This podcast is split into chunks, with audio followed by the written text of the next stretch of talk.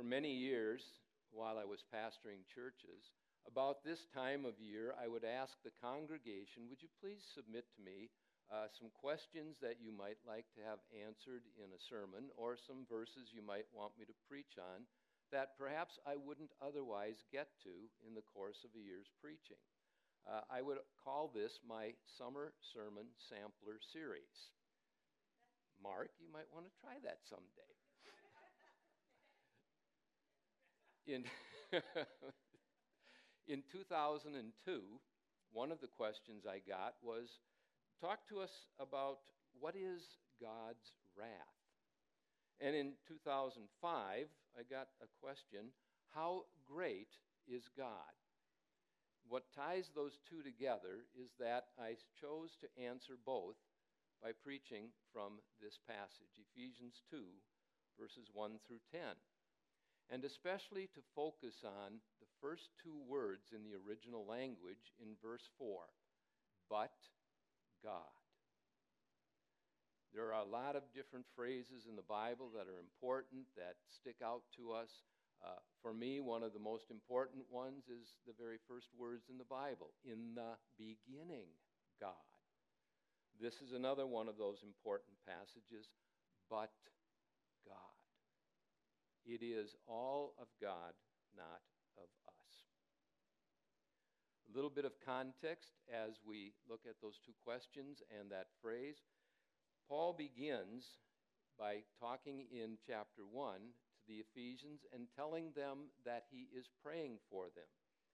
He says, I pray for you that you may have the spirit of wisdom and revelation, to know Jesus Christ better, and to know the hope that we have been called to in him. And that is so that we may know his incomparably great power for us who believe. The first point of his prayer is that we know God's power, not just in him, but notice it's for us. But it begins with him. And he talks about that great power in these terms that power that raised Jesus from the dead and exalted him to the right hand of the Father in heaven. And he goes on with that thought in chapter 2 and you were dead in your transgressions and sins. But God made you alive in Christ Jesus and has seated you, exalted you at the right hand of God in Christ Jesus, so that we may know the incomparable riches of his grace. Paul's prayer for the church is to know God's power and God's grace. Well, how does that lead us then to think about God's wrath? Get more specific. In chapter 2, verses 1 through, 1 through 3, Paul is talking about the consequences of sin. He is talking about the consequences of all that we do that is opposed to God, and the consequences are death. God, in his wrath, looks at us and says, You have sinned. You have gone against my intended purpose for you. You are separate from me. God's wrath, when we think of that term, we, we have in our minds conjured up many different images. Uh, when I first think of the word wrath, I think of someone who's angry, someone who's furious, someone who's lashing out. But when it comes to God, we have to understand that God's wrath is something different. Because God is not an ill tempered, spiteful, malicious God. He's not someone who's ready to fly off the handle. He's not ready to drop the hammer on you the moment you do something wrong. God is a, a, a being, God is our creator who has a settled, a steady, a personal, a righteous opposition to all things evil and its manifestation in us. He didn't create us to live the way we find ourselves living. God, in his wrath, in his personal righteousness, refuses to compromise with evil. God is steady in his resolve to condemn it. That's why God calls himself holy. He is apart from all that we do. It's not part of His nature. He didn't create us to be that way. One of my favorite thoughts is from John Stott, a British commentator.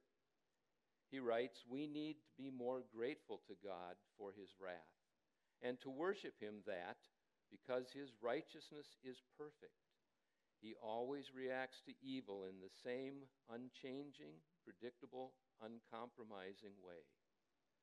Without God's moral constancy, we could enjoy no peace. God is constant. God is perfect. God is always opposed to that which stands against him. We manifest it in our lives in the things that we do, that we know from his word we ought not to do. The end of God's wrath is separation from Him. That's why Paul writes, You were dead in trespasses and sin. But we're still walking around. How can we say we're dead? Paul means, and God intends us to understand, that death is not just a physical cessation of life but it begins the moment we are born and we are separated from Him. We are outside of His glory, we are outside of His uh, plan. This is not what He wanted. And so we are separated from Him. I, I struggle sometimes to uh, explain exactly what that means, except to picture those who die who don't know Jesus as Lord and Savior are destined for what Scripture tells us is hell. Now, there are many pictures of hell in Scripture. It's a place of fire, it's a place of punishment, it's a place of torment. Perhaps. But I believe that at least, at least, it is the awareness by those who are not with Him in glory of what they are missing. And that, in and of itself, is hell to know, to see, to understand that we could be with God in glory. We could be in that place of perfection, that place of beauty. But to be on the outside looking in, I don't even want to imagine what that would feel like. But Paul says that's what we are now, even as we are walking around on this earth if we do not believe in Jesus as Lord and Savior, if we do not know Him in that personal way and follow Him. I don't remember the title of the movie, but several years ago there was a very good movie starring Tom Hanks. And in this movie, a man who is in prison, who's on death row, is being taken to his execution. And as he's walking with the guards to the execution room, the guard is saying to all who see them pass, Dead man walking. Dead man walking. He's alive, but he's on his way to his death. In the eyes of the law, in the eyes of the people in the prison, he's already gone.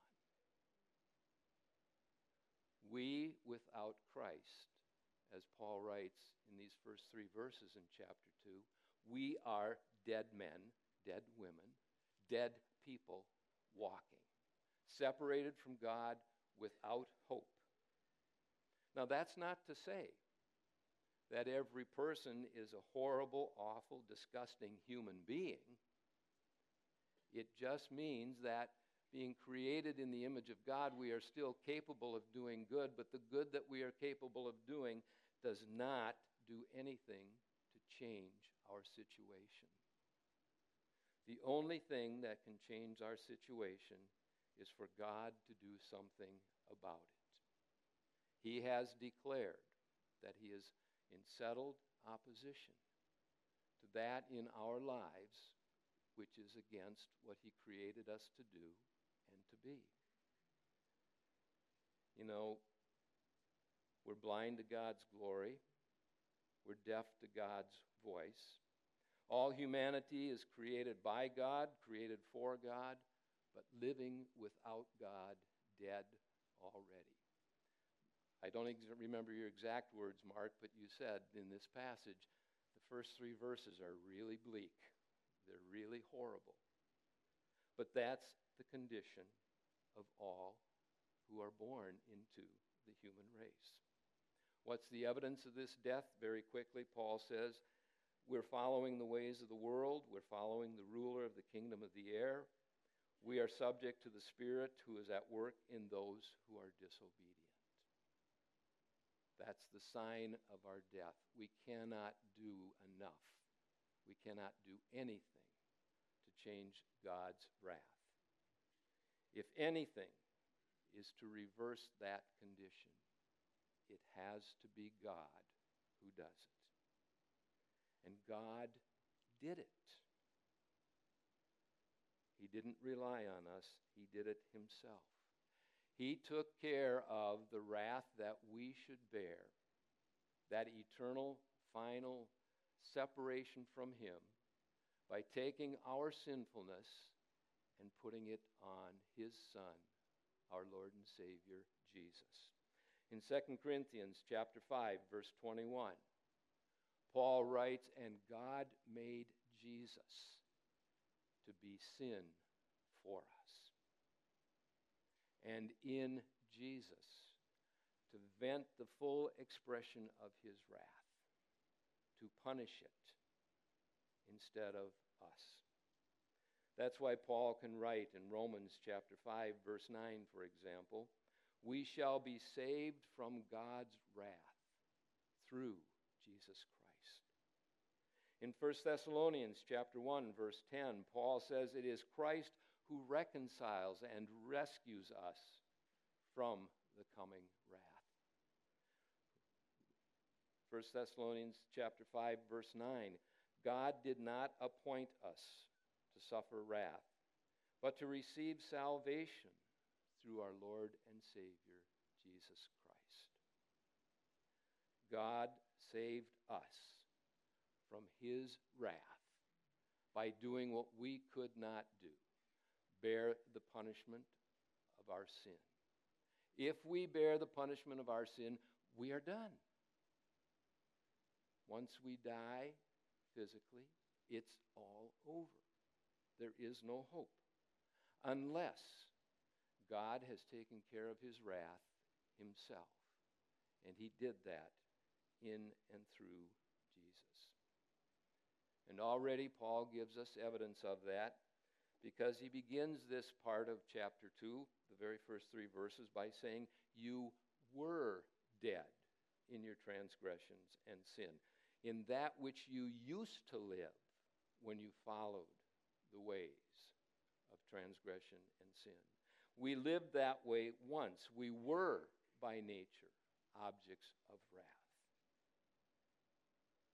But God. And this is, for me, perhaps the most important thing right now to think about and reflect on. All of our misery, all of our sin, leaves us helpless, hopeless in the eyes of God unless He does something about it, and He does. We were dead but God makes us alive. It is God who gives us the gift that He created us for, and that is to be with Him in eternal glory. And to begin that journey the moment we put our faith and trust in Him now in this life. That little word, but is so very important. In the dictionary, one of the definitions of the word but is this it means on the contrary. For example, my action didn't cause us to gain, but to lose. Contrary to what I had intended, something else happened. It also means to give an exception we should have done this, but we didn't act. The exception was something set before us, we didn't do it, or someone failed. God has changed death into life in his wrath expressed against Jesus, who willingly went to the cross on our behalf. In Christ, all who profess faith and trust in him receive what they don't deserve the gift of life. And how far does God go to make sure that we hear that and understand it? Because I said in our state of being dead men walking, we can't hear God, we can't see God, we can't know God. He gives us His Holy Spirit, who begins that work in us when we hear the preaching of the word or when someone shares their testimony with us, when we look at creation, in so many different ways, God speaks to us and gives us the ability to hear and He gives us the strength to respond and believe if we will but surrender to Him. If we will but say, I no longer want to live in transgression and sin, I want to live alive in Christ Jesus.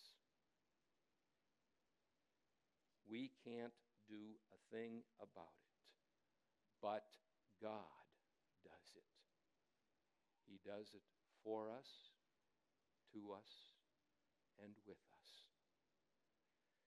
In Ephesians chapter 1 verse 4, Paul is greeting the Ephesians. And how does he greet them? as those who are in Christ Jesus, holy and blameless in God's sight. Dead men walking until we put our faith, our trust in Jesus. And then alive in Him, we appear before God holy and blameless, even though you and I know that every day we do something that doesn't please God. He sees us in Christ, alive and perfect. It's not something I can manufacture in my life. It's not something you can manufacture in yours. Can't emphasize enough the significance of those two little words. But God. You know, there's another thing about that little word, but it negates everything that came before. Stop and think about that. Think about the last time someone said something to you. Hey, Mark, that was a great sermon. But you know, you took too long to get to your main point. What did that little word but do? It negated everything I said about your great sermon, didn't it?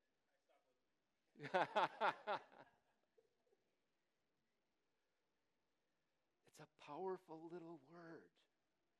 But God, dead but made alive. The full impact of that, I've spent all my years pastoring discovering what that means. And I'm not done yet. Well, the first question was what is the wrath of God? The second question was, How great is God? Paul tells us how great God is when he says, But God, in his love, because of his mercy, saved us by greatness of God is seen in those three words love, grace, and mercy. They're the things that trigger the action but God. How great is God? Because of his love, he made us alive. It is his willingness to give of himself in the person of Jesus, in self sacrifice, extending himself to us, even though our sin repulses him, transcending the separation between us that we call and know as spiritual death, to draw us back to himself, Did you catch that in the three songs that we sang as we started? God reaching out to us because he loves us, even though his wrath also has already declared us dead in his sight if we don't believe in Jesus. He loves us, and he desires for us not to be separated from himself for eternity, but to be with him, and so he goes to these great lengths to sacrifice himself in the person of Jesus. First trigger. Second trigger is God who is rich in mercy. Among the many definitions of mercy in the dictionary, the most applicable to what we talk about as God's mercy is this it is not getting what we deserve. We deserve death as human beings. Blame it on Adam and Eve. It started with them, but we are humanity following from them, and all who came after them are born as God declared them dead, separated. That's all we deserve. But God doesn't give us that. He gives us instead the gift of life in Jesus Christ. That's the exception of that word but. John 3:16 but whoever believes in Jesus will not perish, but have everlasting life. We don't get what we deserve. We get the third trigger God's grace. Grace simply means getting what I don't deserve. Paul says, By grace you have been saved, not from yourselves. It is a gift of God. We can't earn it. It is given as his gift freely to us. Life in his presence forever. But God I hope that that becomes a central thought in your life.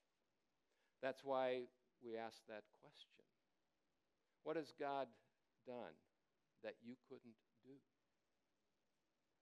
I've faced that many times. The question of going to seminary years ago. How am I going to pay for seminary? Betsy was working. I was working, there were a lot of bills. Tuition was high. But God knew what He was calling me to. He gave me scholarships. Half my seminary training was paid for by someone else in the form of a scholarship. I had a teaching fellowship my last year in seminary. Between the two of us, we couldn't earn enough to live and go to seminary, but God, who said, Seek first the kingdom, and all of these things will be added, provided for that seminary training. Mark mentioned a week ago, I went into retirement.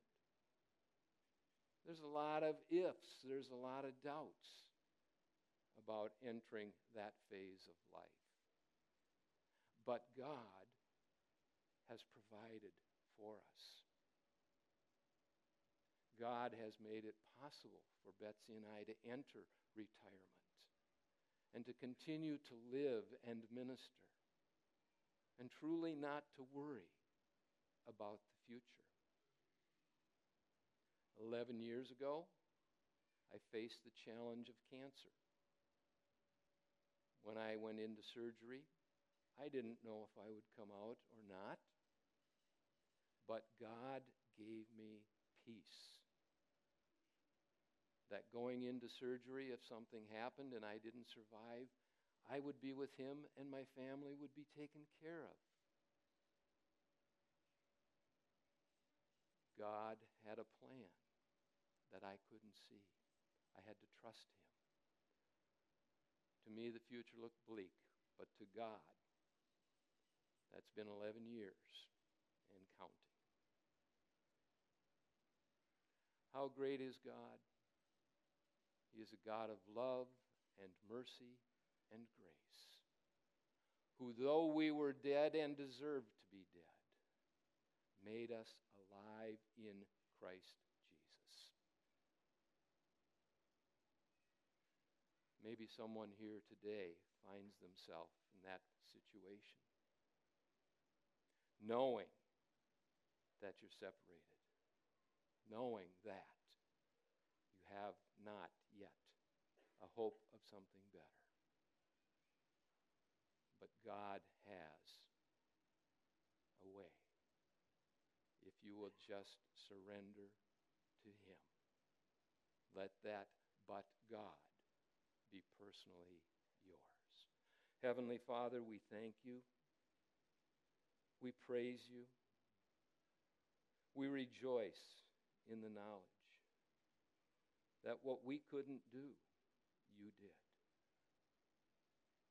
You changed our death into life by dying yourself in the person of Jesus and then rising triumphant over physical death to give us both spiritual life now and the hope of physical, spiritual life with you forever in heavenly glory.